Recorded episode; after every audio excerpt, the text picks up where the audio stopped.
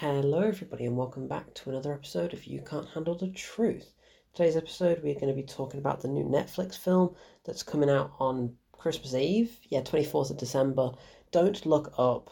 It's a comedy, but it's also very depressing and very current. Right, there's a lot of current affairs that happen in it, and it's very reminiscent of the outside world and the world that we live in, which is worryingly accurate. But essentially, the film is about a comet that's about to strike the Earth, and it's only six months until it collides.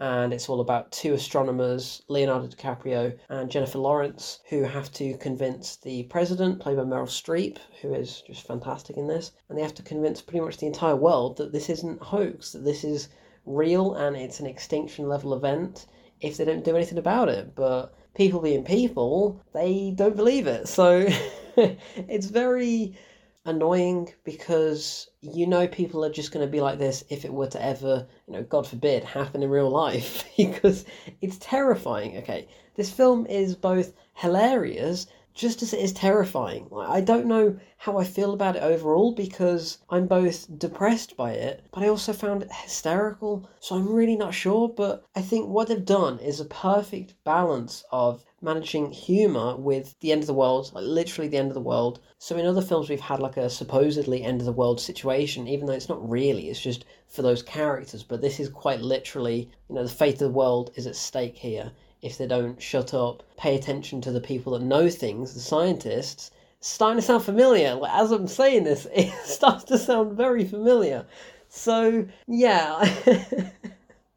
Look, it's funny, okay? It's a comedy. I don't think we should look at it any deeper than it's just a funny film. You know, this is by Adam McKay, who is a very, very talented director and writer. I love pretty much everything he's done. Now, he started off with Anchorman and then had Step Brothers, the other guys, and now recently he's been venturing down into more serious routes and more Oscar worthy um, films as well. So, The Big Short, which is fantastic, and Vice, which I really, really enjoyed. Now, this one is kind of taking the comedy from his first films and throwing it into the seriousness of his latter films. And I think it works. Like, for me personally, I think it works very, very well. Now, I know the reviews have been pretty mixed so far, and well, to be fair, a lot of people are misunderstanding the point of it. They're saying it's too close to reality, it's terrifying, and we don't like the stance that Adam McKay is taking, saying this is basically just a metaphor for the real world. But to be fair, it's true like the the people that are complaining about this film being too close to reality they're the problem. Like they need to understand it's for people like them. This is why he made this film. Because we need to understand the very people that are going to complain about this are the very people that are going to get offended at the things that happen in this film which have been happening in real life. So there's riots there's conspiracy theories there's presidential backlash there's everything that we've experienced in the last two years especially, but it's been going for a lot longer than that, geez. Especially recently in the UK, actually, for us. But I think what we need to understand is it is doing it in a funny way, but at the same time, if you are going to get offended by something like this, if you're going to think, oh, it's stupid and it's rubbish because it's trying to force an agenda on us all, that very specific type of person is the problem in the first place. So I say, the reviews. This film is hilarious and it's brilliant. It's so, so well made. So let's talk about the details more. The directing is great. Like Adam McKay does a very, very good job directing it. It's paced very well. Like it's quite long. It's about two hours and twenty minutes, but it doesn't feel that long at all. Like, yes, it feels like a lot happens, but the pacing is so good that it never overstays its welcome. Everything happens at a nice, solid speed. The comedy doesn't always land, which is fair enough. Not everything is ever going to land in a film but then the comedy that does land is brilliant. Like, it's really, really funny. It's laugh out loud humor. It's chuckle to yourself humor. It's oh my god, this is too real humor. It's very well done and it's very much his style, which I appreciate because I'm a huge fan of all his previous films. Like I can't name a single one of his past films I don't love. I mean, The Other Guys is one of the funniest films ever. it's so underrated, it's ridiculous. But then with something like this, I don't know if people are expecting it to be not funny or if they're expecting it to be kind of serious with a powerful message. But the film opens with a quote which I was absolutely dying at because it's so genius. comes up, black screen, white writing on it, and it says a quote by this Jack Handey guy or whoever he's called. Something along the lines of, I want to die peacefully in my sleep, just like my grandfather. And then it leaves it about five or seven seconds, give or take. And then the next part of the quote comes up to complete it, and it says, not screaming in terror like his passengers. that is just brilliant. I absolutely love that. So I think right from the very start, you know, you know it's going to be funny. You know, don't don't take it too seriously. But at the same time, there are a lot of serious things that happen in this film, and like I said at the start, it's depressing. it's very, very scary at times too. There's a giant comet. There's six to nine kilometers wide that's about to crash into the Pacific, and if it does, it will wipe out everything. It will wipe out the entire world. So they've only got six months to do something about it. You know, are they going to nuke it? Are they going to drill a hole in it, Armageddon style? Who knows? But the president doesn't seem too fussed. Nobody else seems too fussed because the entire population is manipulated by the president and by the media sources that these people go on to talk about it, and nobody takes it seriously. But this is the end of the world. And then it gets to a point where, you know, you start thinking, is it too late? But yeah, I mean, it's dark. Like, this film goes to some dark places, but at the same time, when there's darkness, there is always going to be light. So there's always a flip side of that coin. You know, it's never all bad, there is always something good. And when this film does get bad, when the film gets really depressing, there's still something nice to be had with it. And the elements around their family and just the logic of time and how, you know, every single person alive right now, we only have a finite amount of time on this earth and it's very precious. You know, we don't know when we're going to go. You know, we just live our life as best we can and then we die. You know, that's that's all. So when all these people have literally only got a few months left to live, or a few days left to live even, it starts to open different eyes and it starts to open different mindsets about, you know, what is precious and what can we do in times like this. I think if anything, it's very much relevant to everything we've been going through the last two years. Even though we're not facing a life ending comet, but try to comet for a global pandemic. It is sad, but it's also very heartfelt and I almost had a tear in my eye, you know, towards some parts in it, I almost had a tear in my eye because it was getting quite emotional. But for the rest of it, I was just having like an anxiety panic attack with all the sporadic editing and the pace of it. It's honestly crazy, but it's so, so fun. Like, the pacing is great, but the editing is tremendous. It is so well edited.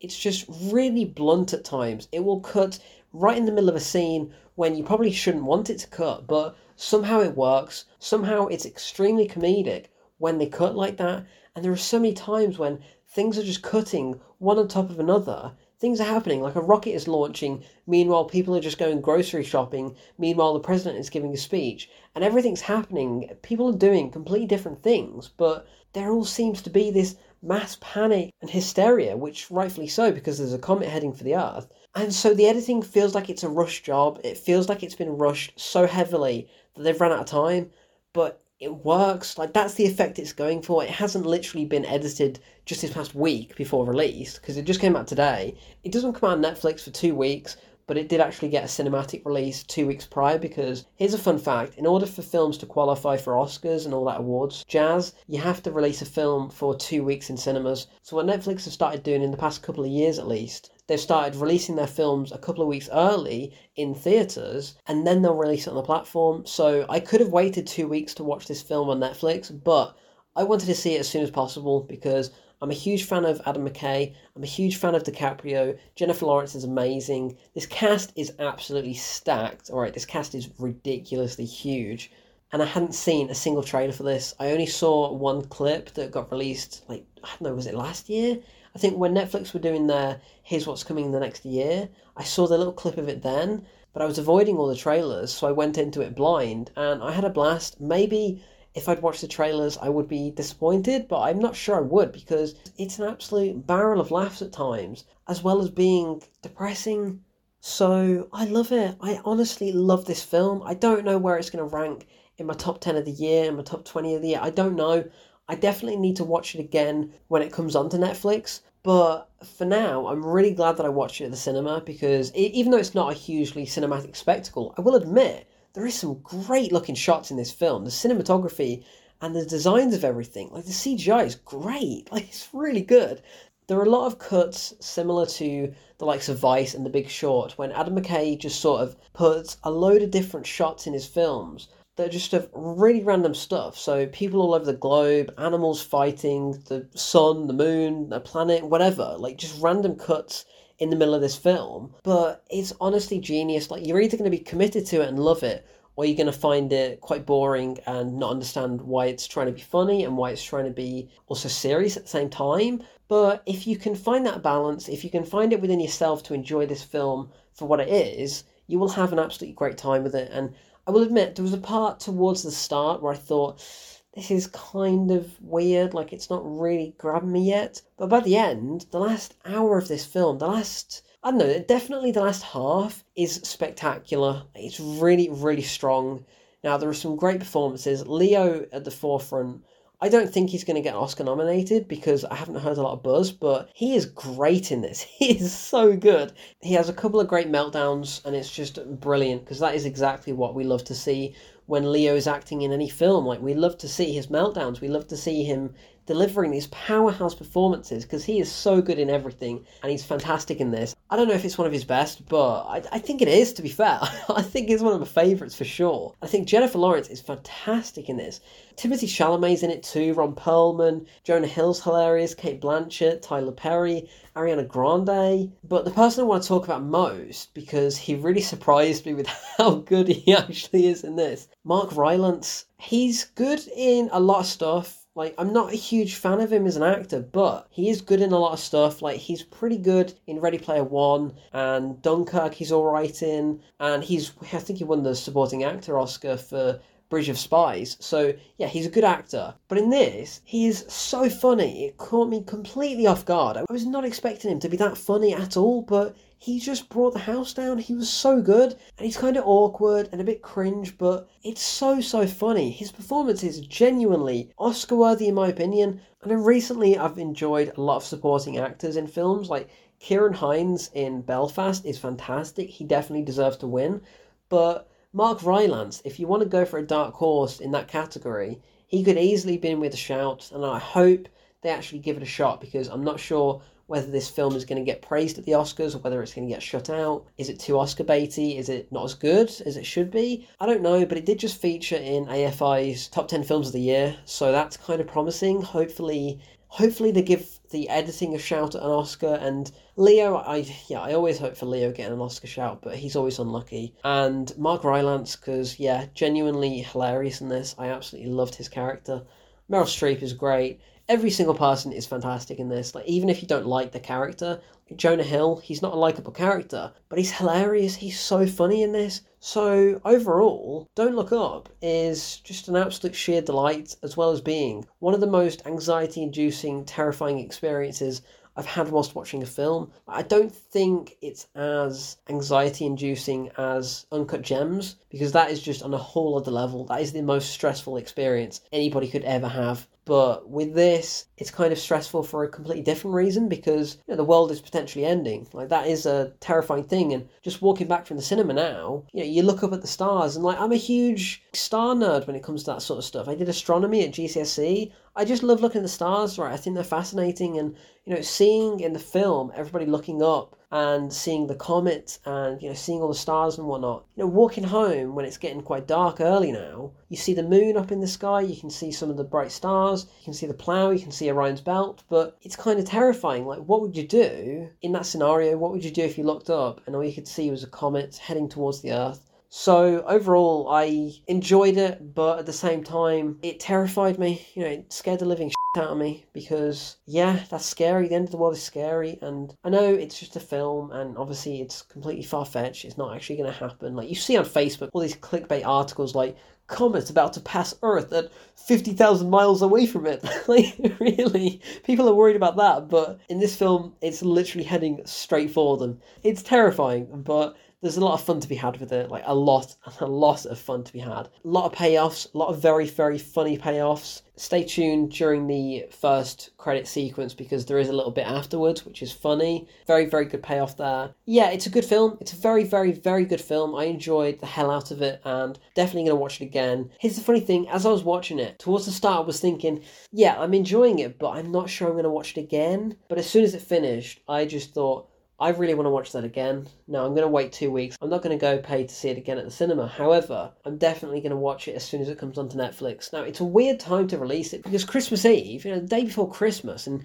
coming into the new year, you don't really want to watch a film about the end of the world, but maybe it is a good time to watch it because we can watch it now, then start the new year better knowing that we haven't got a comet about to destroy the Earth. So, yeah, it's a very weird time to release it, but definitely worth watching. I absolutely loved it. I hope everybody else does too. Go and watch it when it comes onto Netflix. It's definitely that kind of film you can just wait for, but at the same time, definitely watch it as soon as possible when it does come onto Netflix and then go check out Vice, The Big Short, The Other Guys, Anchorman, or Step Brothers, Talladega Nights as well. Oh my god, great film. But just go and watch Adam McKay's entire filmography because he makes some of the funniest films you could ever watch, and it's baffling to me that the same guy that did Step Brothers has now done this.